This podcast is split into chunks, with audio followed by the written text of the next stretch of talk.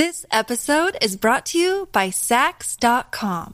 At Saks.com, it's easy to find your new vibe. Dive into the Western trend with gold cowboy boots from Staud, or go full 90s throwback with platforms from Prada. You can shop for everything on your agenda, whether it's a breezy Zimmermann dress for a garden party or a bright Chloe blazer for brunch. Find inspiration for your new vibe every day at Saks.com.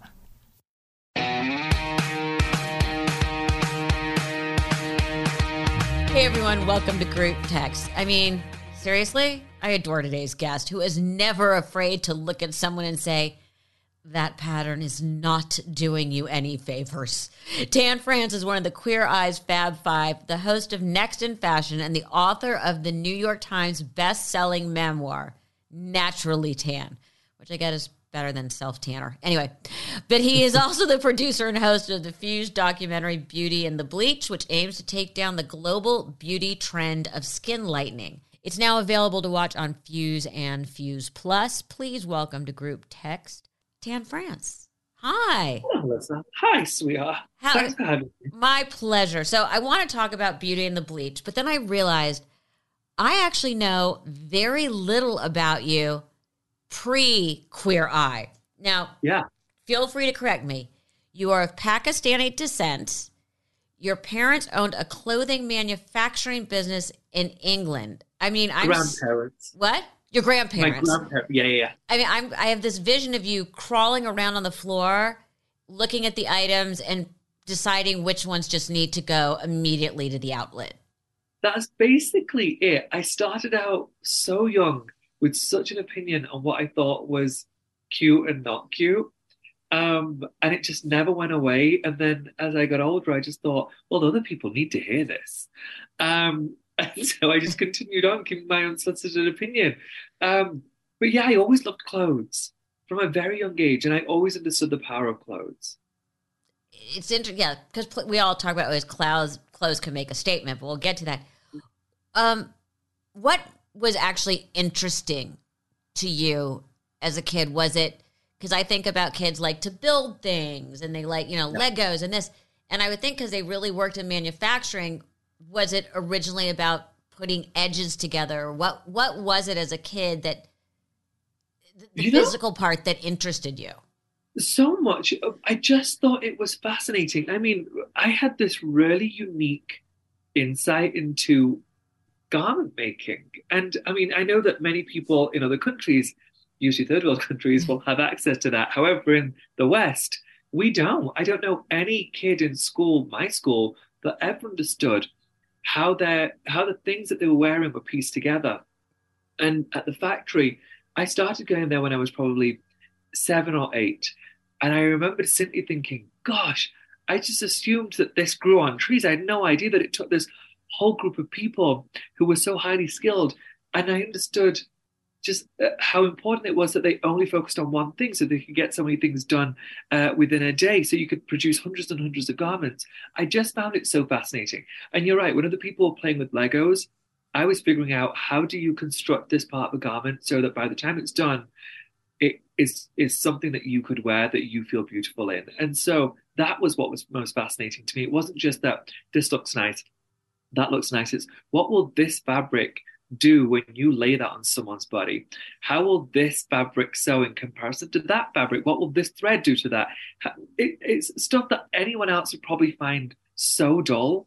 But as a kid, for me, it, I thought it was, I thought it was life changing. It was life changing. It clearly has been life changing. Um, and this just popped in my head because I was this just reminded me you're saying about fabrics and feel and the way things lay. Did you like have a blanket or a stuffed animal as a kid? Because it sounds like you were started out by being very um, tactile. Yeah. Um, uh, do you know what? I would would love to say I did. My parents were so not those parents. However, I'm now a parent and I forced a blanket on my child that now he cannot live without, he cannot sleep without. But no, I didn't have any of those things. However, I do I do remember the fabrics that my mum wore, and they were South Asian clothes, and I always thought they were the most beautiful. Um, and they're the kind of things that I'm inspired by now. It's it's always so interesting how that gets in your DNA mentally. Oh yeah. So Oh, I heard yeah. I heard you designed your first garment at 13. Now feel free to let me know if I'm wrong, and it was a bedazzled denim coat. It was um, so actually I designed it in my head probably years before. Um, and it was a bedazzled gilet. Um, Oh, so it was, uh, yes. Explain to people what that is. so it's in America you'd call it a vest. yes. Um, but it was basically a jacket without sleeves, and I uh, I'd wanted to make it for years. But be, even before then, my, so I wrote my book, as you mentioned, Naturally Tan. I wrote years ago. This is not a plug for it. it. It was done years ago. We're not. I'm not interested in sales anymore. However. I do, I loved writing it because um, I got to really explore what I was like as a child. I didn't ever think to ask my mom what I was like as a kid. I think I remember what I remember, and that's that. But I spoke to my mom and my siblings when I was writing the book, saying, Tell me everything you can remember from me before I remember. And uh, my mom said that from a really young age, she thinks it was probably around about five or six, I used to ask for something to be made. So in my mind, I designed this piece of clothing, which was a black silk shirt with gold buttons. I don't know why that was a thing I desperately wanted, but from a very young age, I asked for that every holiday, whether it was a birthday, uh, our version of Christmas. Um, and I don't know who I thought my family were. That I thought that they were getting clothes made um, because we were broke. There's no way my mom was. My mom had a tailor on hand who was going to have her clothes made. Um, but yeah, I asked for it for a very, very long time. So I started designing very early on. And do you remember the feeling of accomplishment when you finished that first piece that you had designed in Yeah. your mind so long ago? Yeah, I do. Um, and I, it was difficult to get there because I had only ever known certain parts of a garment because that's how a factory works. Um, but I'd spent years and years learning what everyone did. And so by the time I got to 12, 13, I knew how to make a garment pretty well. And so at that point, I was like, okay, now's the time. I've, I've learned all I can. And so, yeah, it felt like a real sense of accomplishment. And then at that point, there was no stop, no stopping me. I made clothes for my siblings. I made clothes for my mom. Yeah, I, I, I felt amazing being able to create something. I've always been a, a person who wanted to create something. Did you ever get that black shirt with the gold buttons?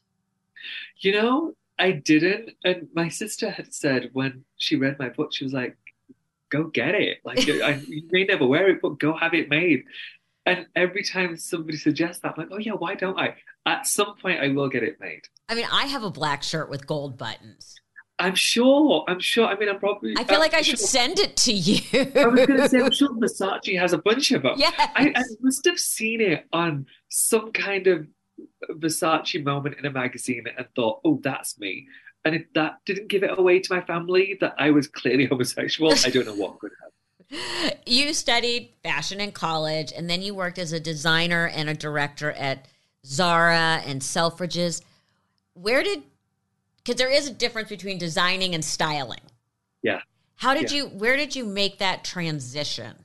Well, I so for a very long time, including uh, big stores, I was styling. Also, I was doing windows. I was deciding what mannequins should look like in a store. So I wasn't doing it for people, but I was doing, but I was technically doing it for people. I just wasn't giving one person that makeover. I was hopefully inspiring many people by the windows I was creating or the mannequins I was creating in stores to say, look, when you go in a store, I know it's really intimidating to speak to a store representative copy the mannequin.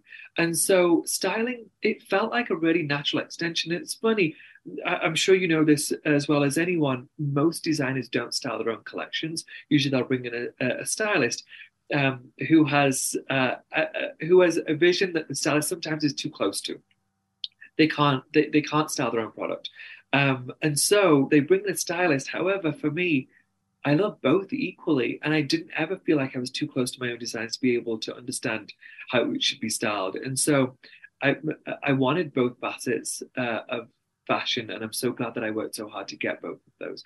And I, for me, one doesn't live without the other. No, and it, it- what people I think don't realize is, especially when you see these women on the red carpet and this, the ones that always look the best, whether you like all the elements separately, are the ones that have a complete look.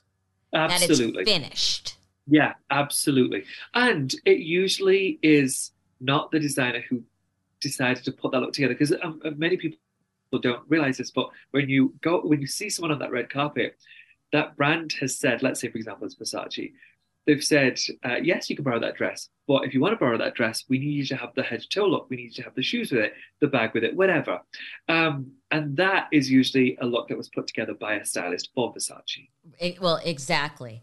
Um, you know, it's I was just laughing about dressing mannequins. It must be so much easier. I think about my stylist thinking how much easier that must be than having to watch me complain and this is too tight and I can't breathe and this is uncomfortable. We he used to say to me, I'd be like, I can't breathe. And he used to say to me, That's not my problem. Legitimately, that's exactly what I think. So every now and then, I'm like, "You'll figure it out." Yeah, it's not. You'll figure it out. breathe later. Yeah. You look great. You look great. I don't. Not that interested that you can't breathe. Whatever. make it work. um, you moved to New York in 2008 to work in fashion, and then to Salt Lake City. Now, this is not a normal tra- trajectory. No. In the fashion world. No. How do you go from the garment district to the seat of Mormonism in a leap. I want to like call your therapist and say, what was wrong? What happened? well, first off, Melissa, I don't have a therapist. I'm very English, and that means my family's my therapist. Um, however, when it comes well, to then Salt we need Lake, to call them to find out. Because I know, I know. That is not a Um, straight line. You know, though, for me, it was perfect, and I've never looked back. And I know that there were probably many opportunities in fashion that were missed because I didn't stay in New York. I really, I wanted love more. And I know that sounds so, and especially in today's age, like who cares? I'm sure most people think, who cares? Career's the most important. Yeah, career was fine for me. I just wanted to fall in love. Wanted to, and I wanted to be with a person that I thought was better than anybody I'd ever met. And I'd had shitty relationship after shitty relationship, and uh, and I was just sick of having my heart broken. And then on a trip to Salt Lake, I met somebody, fell in love almost instantly, and that person is still my husband today. And I truly am still so happy with him. He makes me so happy. And so, as far as career goes, yeah, maybe, going to Salt Lake wasn't the best idea. But as far as real life goes, uh, it was it was the best thing I ever did, and that's how I see everything uh, that I do for work. I just think that's not my real life. Even now, I love the job that I have, and I'm so grateful for it. For it, but it's just my job. I have a very real life outside of that job that I do, um, and and yeah, that's still the most important thing to me. And so I wouldn't give up Salt Lake for anything. So love brought you to Salt Lake. Yeah, yeah. Not initially. Actually, Lost brought me to Salt Lake initially, if I'm really honest. Yeah, no. Um, Be when honest. I first It's me. started to come, yeah, when I first started to come to Salt Lake, it was because I thought the boys were so hot, and they really were. Um, and I'd very recently come over from England, and English boys don't look like Utah boys. They don't look like American boys, but they definitely don't look like Utah boys. The Utah boys were very put together, very, very groomed. That's probably the Mormon thing. Um, and so they're very clean cut, but muscles galore. And I was like, oh, this is so nice. um, and so uh, my first trip here, I was like, there are men that live like this. That's insane. And then they also um, they also didn't drink, and I'm Muslim and I don't drink, and so well, both of those things were like I, I couldn't ask for anything better, and so I kept coming back over and over again. And then on one of my trips is when I met my husband. Decided, okay, I'm going to move here completely. But how did you even discover this about Salt Lake boys? I mean, you were Oh. going between London and New York. Yeah, but my housemate in New York was from Utah. Ah, Um, I, I didn't even, I never heard the word Utah. I had never heard the word Mormon. I didn't know what either of those things were. And so when he said, You want to come to Utah? I was like, Yeah, sure. I mean, it's a few hours to get there, but I've never seen anywhere else in America. Why not? Um, and so, uh, have you ever been to Utah? Have you been I to have. Salt Lake? Yes, yes. It's so pretty. Like, oh, it it's so really is. pretty. Oh my gosh, the first time I got off the flight and looked around, I was like, there are mountains everywhere. This is magical. And then when you throw up onto the pile hot boys, God, that's a winning, winning combination. And it's very clean. Very clean. Crime rate's real low. It's just, God, there's so much to it. And here's the thing, uh, to be to be very honest, I leave really regularly. Like it's lovely to have this as my base, but I'm not here more than like a week and a half, two weeks a month. The rest of the time, I'm gallivanting to New York or California. So this is a great base base. Oh, it's a fantastic base. So This episode is brought to you by Saks.com. At Saks.com, it's easy to find your new vibe. Dive into the Western trend with gold cowboy boots from Staud, or go full 90s throwback with platforms from Prada. You can shop for everything on your agenda, whether it's a breezy Zimmermann dress for a garden party or a bright Chloe blazer for brunch. Find inspiration for your new vibe every day at Saks.com. Another day is here, and you're ready for it. What to wear? Check. Breakfast, lunch, and dinner? Check. Planning for what's next and how to save for it? That's where Bank of America can help. For your financial to-dos, Bank of America has experts ready to help get you closer to your goals. Get started at one of our local financial centers or 24-7 in our mobile banking app. Find a location near you at bankofamerica.com slash talk to us. What would you like the power to do? Mobile banking requires downloading the app and is only available for select devices. Message and data rates may apply. Bank of America and a member FDIC. you got there and you saw this very niche market Yeah. of fashionable clothes that still eh, eh, complied to all the rules of Mormonism. yeah. Now- clothing. Did you think to yourself, "Ooh, this is an a, a, an opportunity, like in a financial opportunity, I can corner the market on this"? Or what? What inspired you to even do that? Did you have great girlfriends that needed something to wear? Yeah. Yeah. So I was, uh, so I just moved to Utah.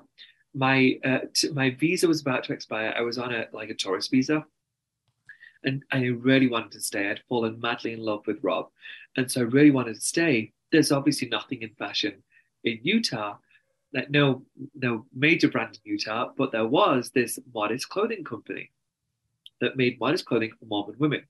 Um, and so my friend, funnily enough, my my husband's best friend at the time, who's now our best friend, um, worked for this modest clothing company and said, "I'm sure if you came to the office and belched, they would give you a job. There's there's nobody in town that really does what you do, so you can do whatever you want." Um, and so I went and met the owner, and weirdly, rightly so. Uh, by the time the interview ended, she was like, "What job do you want here? You can have whatever job you want." And so um, I ended up working there. I was there for two years, perfectly happy. The style of clothing that we- they were making was okay. It was just really plain. It was basically Boring. Gap, Yeah, 15 years ago. Yeah. Yeah, yeah, really, really, really safe. Um, but it served a purpose. And then this the company was being sold, and so I asked the owner, who I was good friends with, if she would mind if I created my version of it. Seems that she was selling hers, and so um, I create. I wanted to create a fashionable version of Mod- modest clothing, a company that I, we had never really seen before in Utah, and definitely not in Mormon culture. Um, and so I started a brand that was basically just London style clothes or English style clothes that just so happened to cover Mormon Mormon bodies. Um, and I was shocked that it did so well. Uh, uh, the first two years were really, really, really tough, but after the first two years, it sold like gangbusters. I could not believe it, and it wasn't that I ever set out to create a really uh, successful, financially successful brand. I just wanted to create clothes that I thought were hot and dress the girls around me. I never thought that it was going to become what it became, and uh, and within uh, two or three years, it, it became really, really great that I started creating other companies based off the back of that, which were all modest clothing companies. That you found a good sweet spot in the market. But I do have to ask because you were raised Muslim, even though you're not very religious, and then you moved to Salt Lake. Neither group is really openly accepting of gay people. I was going to Yeah. say gay men, but it's across the board. Um, how, you know, you and the gays and the Jews not super popular in those two demographics. How did you even get through it as a child, but also then living in a different type of environment, but with the same, uh, Yeah. you know, bias biases? Um, you know, being in Utah as a Muslim gay man isn't that different from how I was uh, uh, how I always lived. So the, the Utah component is a, a moot point for me. Um, when I was a kid, I always knew that I was gay. I didn't know anything else. And so uh, uh, there was no way to reconcile anything other than I believe in my religion. I was raised in religion. I, I, I truly believe my religion. And I also 100% understand that I'm gay and there's no changing that. And so for a long time, I thought, okay, uh, eventually I'm going to be expected to marry, and I'm not going to marry a woman. I don't want to ru- ruin someone's life by getting an arranged marriage, which is very typical in my culture. Mm-hmm. Uh, and then the woman finding out potentially weeks, months, years down the line that I'm not physically attracted to her, sexually attracted to her in any way. Um, and so I, I honestly thought for the longest time, I probably won't live past 25. 25 is usually the age where we get married. And after 25, it gets very difficult to get married. This was for my community back in the day. And so I thought, okay, uh, I'm going to live life as fully as I can. And then who knows what will happen? I will either run away, or if I can't find a way to run away to another country, I will probably commit suicide. That was just, I was so matter of fact about it because I'd never seen a, a, a queer Muslim before, ever. Um, Wait, what did you call yourself? a queer Muslim. Sorry. Oh, I thought you said. I thought you had. A, I thought you had. It was a. You had condensed the no, two no, words. No, no, no, no. um, I wish I had come up with something funnier, but no. Yeah. Um, so I was yeah, like J Lo, like something. no, um, and so yeah, I'd never seen a queer Muslim on TV or in movies. No, actually, no people of color really who are queer. And so I just thought, oh, they we just don't exist. We we we either hide away or we die. They're the only options. Um, and thankfully, by the time I got to that age, 24, 25, um, I thought, no, fuck it. I've got nothing to hide, and I don't care if nobody else came before me. Um, yes, I'm, I moved away to America, but I wasn't necessarily running away. I just wanted a better life.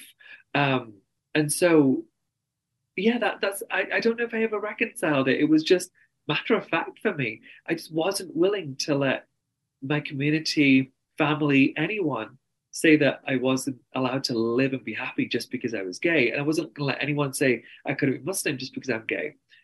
I love both parts equally. Right. And then moving to Salt Lake, you're moving to the seat of Mormonism.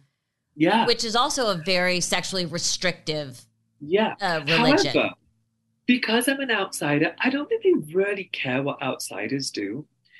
And if anything, because I'm brown and I'm British, they gosh, they even before Queer Eye, I, have been I was here nine years before Queer Eye. I was treated so nicely because I was just this exotic person in town. Utah, when I first moved here 15 years ago, was the whitest place I've ever seen in my life.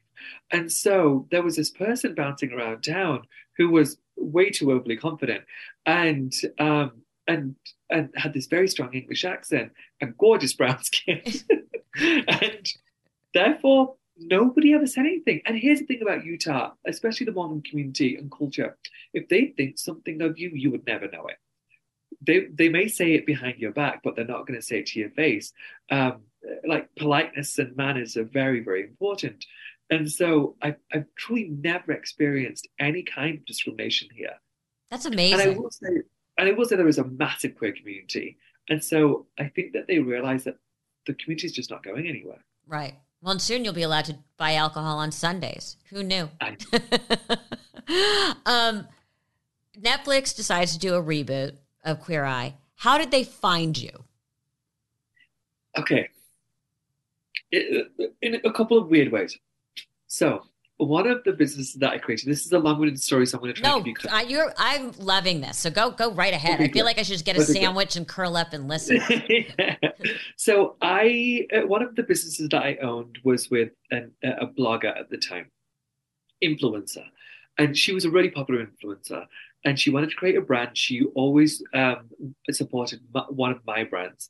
And then when she was creating her own brand, she said, Would you like to be a partner of mine? I don't know how to create a brand. You do. Can we do this together? Yeah, sure. We're already friends. Yep, sure. And then this manager from LA reached out uh, to say, Hey, there's this girl that's your colleague who has a bunch of sisters uh, and on, uh, on social media, they're really interesting to watch. Would she ever be interested in doing the show?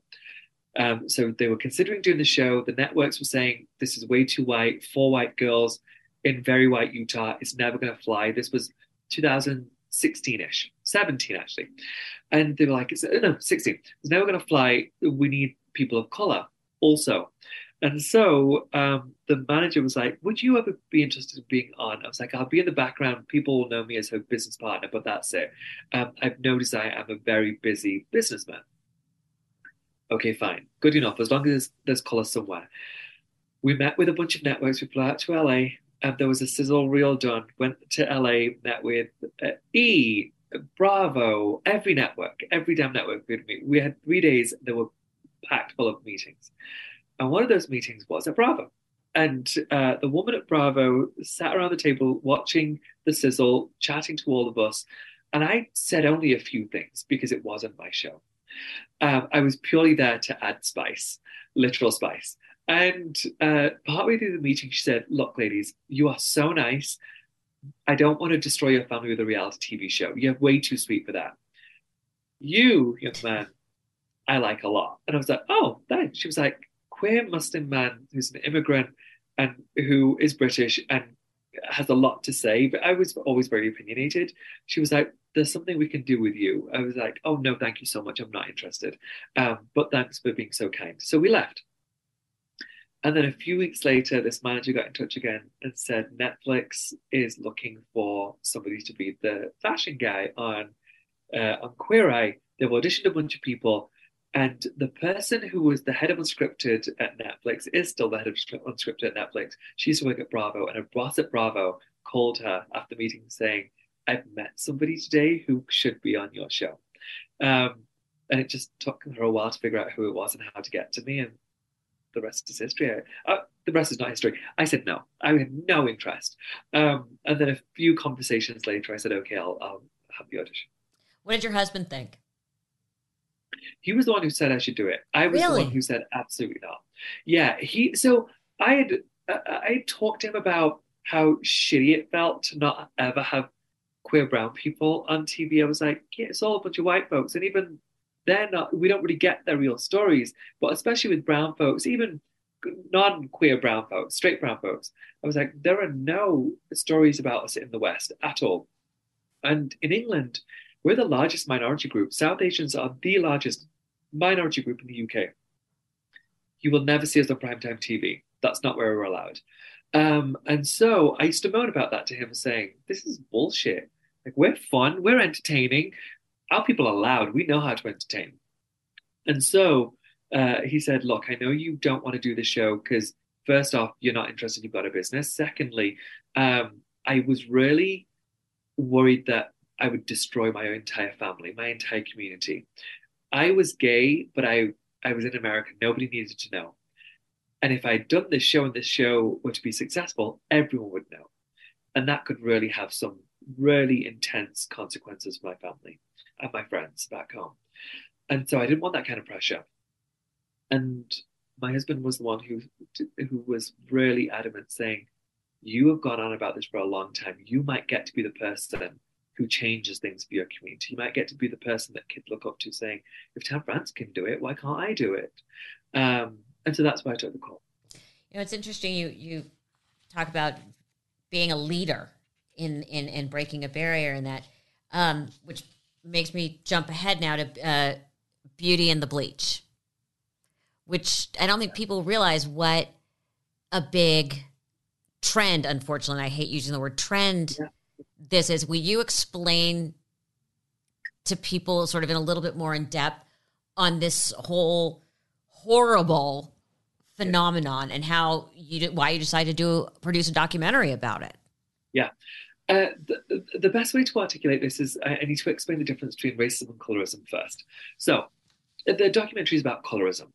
Um, the racism is what one experiences from people outside your own race. Colorism is something you experience from people within your own race. It can also be from people outside your own race, but mostly from people within your own race. Uh, uh, and the suggestion is that you might be too dark to achieve something, success in general. And so, a lot of people who experience colorism, almost every brown person you will ever meet, or black person you've ever meet, you will ever meet, has experienced some form of colorism. Uh, if they, you will see this every day, and you may never have noticed. I'm sure you have, but um, you see the likes of Beyonce. She's gorgeous. She's fair skinned. Uh, her dad made a comment in the press a long time ago saying if Beyonce wasn't fair skinned, she wouldn't have gotten the levels she's gotten to. You can't argue with that point. You can't um, especially not back in the day. And she she came up 25 years ago. Um, and that is the case for every person of color. If you are seen as dark skinned, uh, so if you are dark skinned, you are seen as less likely to achieve certain levels of success. If you are within, fairer skinned within your own community, within your, within your own community, yes. Um, and if you're light skinned, you are seen as more desirable and therefore will achieve success. And that was the case in my community too. And so people go to great lengths, and those great lengths usually include bleaching your skin to try and become fair like those other people in your community.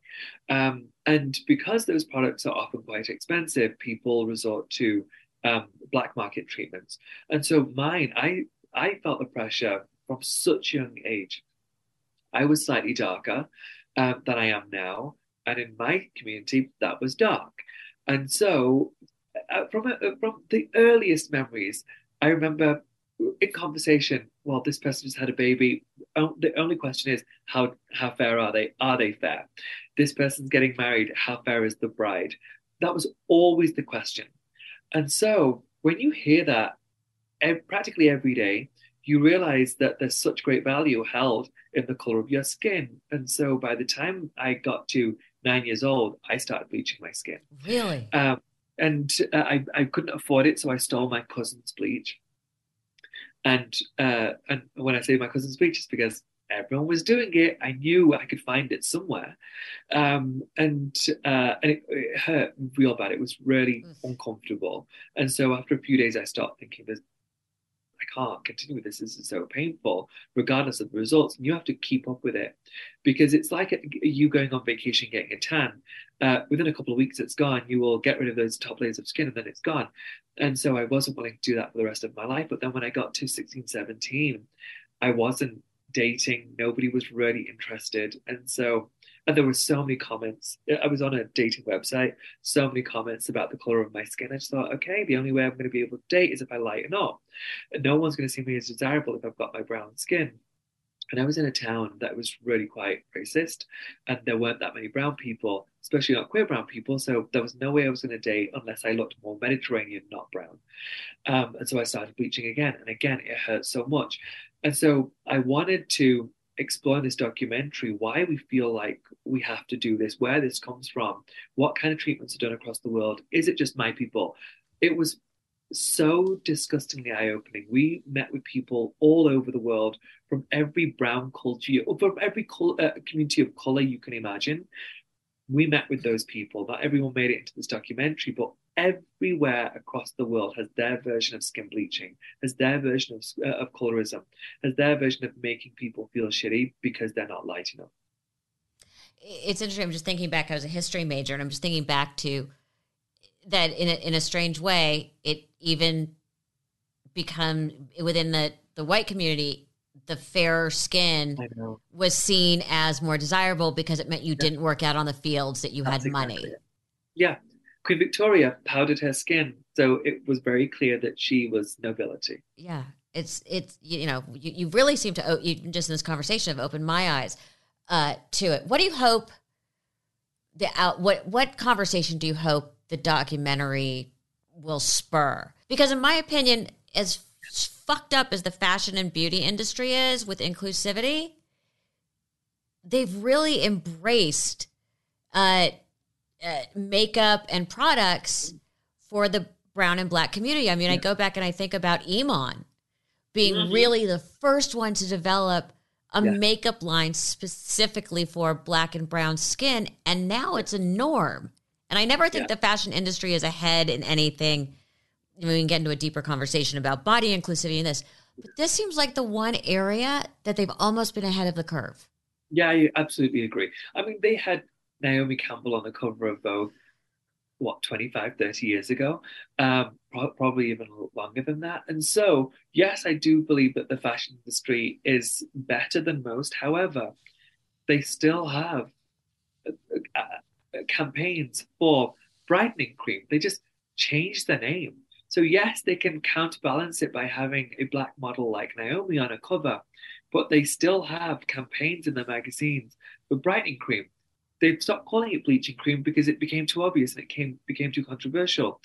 That brightening cream is still a bleaching cream. It's doing exactly what a bleaching cream does. So, yes, I understand that the fashion community is definitely ahead of the curve, for sure it is. But they still managed to find a way to knock those people of color down. Um, and when it comes to the message or the, the hope of this documentary, my goal uh, was never to say no one should ever bleach. I'm not ignorant enough to not understand the importance of people having access to skin bleaching cream. For some people, especially in the in countries outside of the West, they rely on that to be able to get a job. They rely on that to be able to get married. If they don't have that, they probably won't get married. They probably won't get a job, and that's just the way of the world. There's there's no changing people's mentality within a heartbeat by saying, look, this is causing you people real damage by you thinking that they're less desirable because they're dark skinned that I can't none of us can convince them of that. This is generations upon generations upon generations of conditioning. And so for a lot of these people, if we say all bleaching creams, all bleaching products should be banned, we're fucking people over royally. Right. And so my goal isn't necessarily to suggest we need to get rid of everything that encourages you to want to lighten your skin my goal was only ever to make people understand the reason why they believe they're doing it and to hopefully find strength in themselves to realize they're beautiful without it. They can be successful without it. They need to find a way and really make peace with their own skin tone because we can't change anybody else's perception of us. But all we can do is try and make peace with who we are and what we have.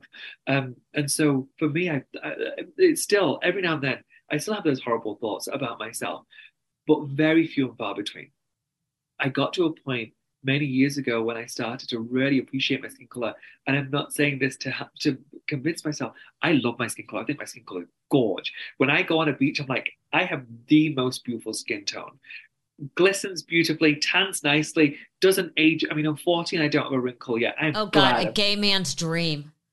It's lovely. I'm so grateful for my skin tone. And uh, God, I wish I could have told myself that 20 years ago, saying to myself, you will get there one day where you'll realize just how grateful you should be for this skin. Um, and so that's all I want from this. I want people to understand where this is coming from, why they're thinking the things that they're do- they're thinking, and to hopefully encourage them to feel differently about it, and to also hopefully encourage people who are thinking those bad things about people for them to think, yes, I'm fair skinned, maybe let's not be a bitch about those people who aren't fair skinned. Let's not make them feel bad about it. So, to completely pivot to a shallow topic, which is where I'm always very happy.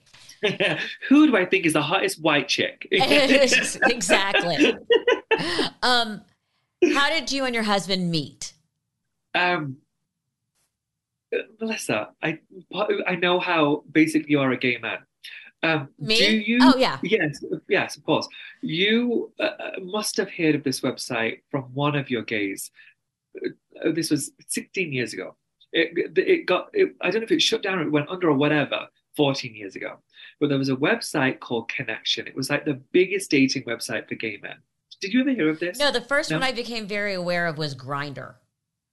Oh, okay. Grindr is way later than me. Like that was like a, I think 10 years ago. Yeah. I was already in it by that point. Um, and so it's a much younger person's game. so um, the Connexion was basically Facebook for gay men. Uh, it was the kind of site where you wouldn't send nudes. It, you would actually be really inappropriate to, to send nudes on the likes of Connexion. Right. Um, and so it was just a, a way to connect. Make a friend. Yeah connect but make a friend. People always uh, uh, understood it's to date. And yeah you could absolutely date a person or meet a person and just have sex but it wasn't really for that. It was for men who really wanted to meet somebody and date. And so um, I, I was in utah. I'd made a few gay friends and we would go to the gay bar here. And at that point i was the only probably the only person of color that was in that gay bar. And so the boys that they were interested in would gravitate towards me because I was the only thing that looked like no one else. Um, and, and let me tell you, a British accent gets you a long way in this country, especially in Utah. And so I uh, they, they were getting really frustrated and they said, We're going to put you on the station website where nobody can hear your stupid accent and they won't fall for your charms. So I was like, Okay, fine. And so they put me on this website. And uh, the next day, this man called Rob France reached out and said, "You you don't look like you're around here," um, and I meanly replied, "Yeah, no shit, Sherlock." And apparently, that's all he needed to realize I was the one. that's um, quite the line. Yeah, and so he asked me out.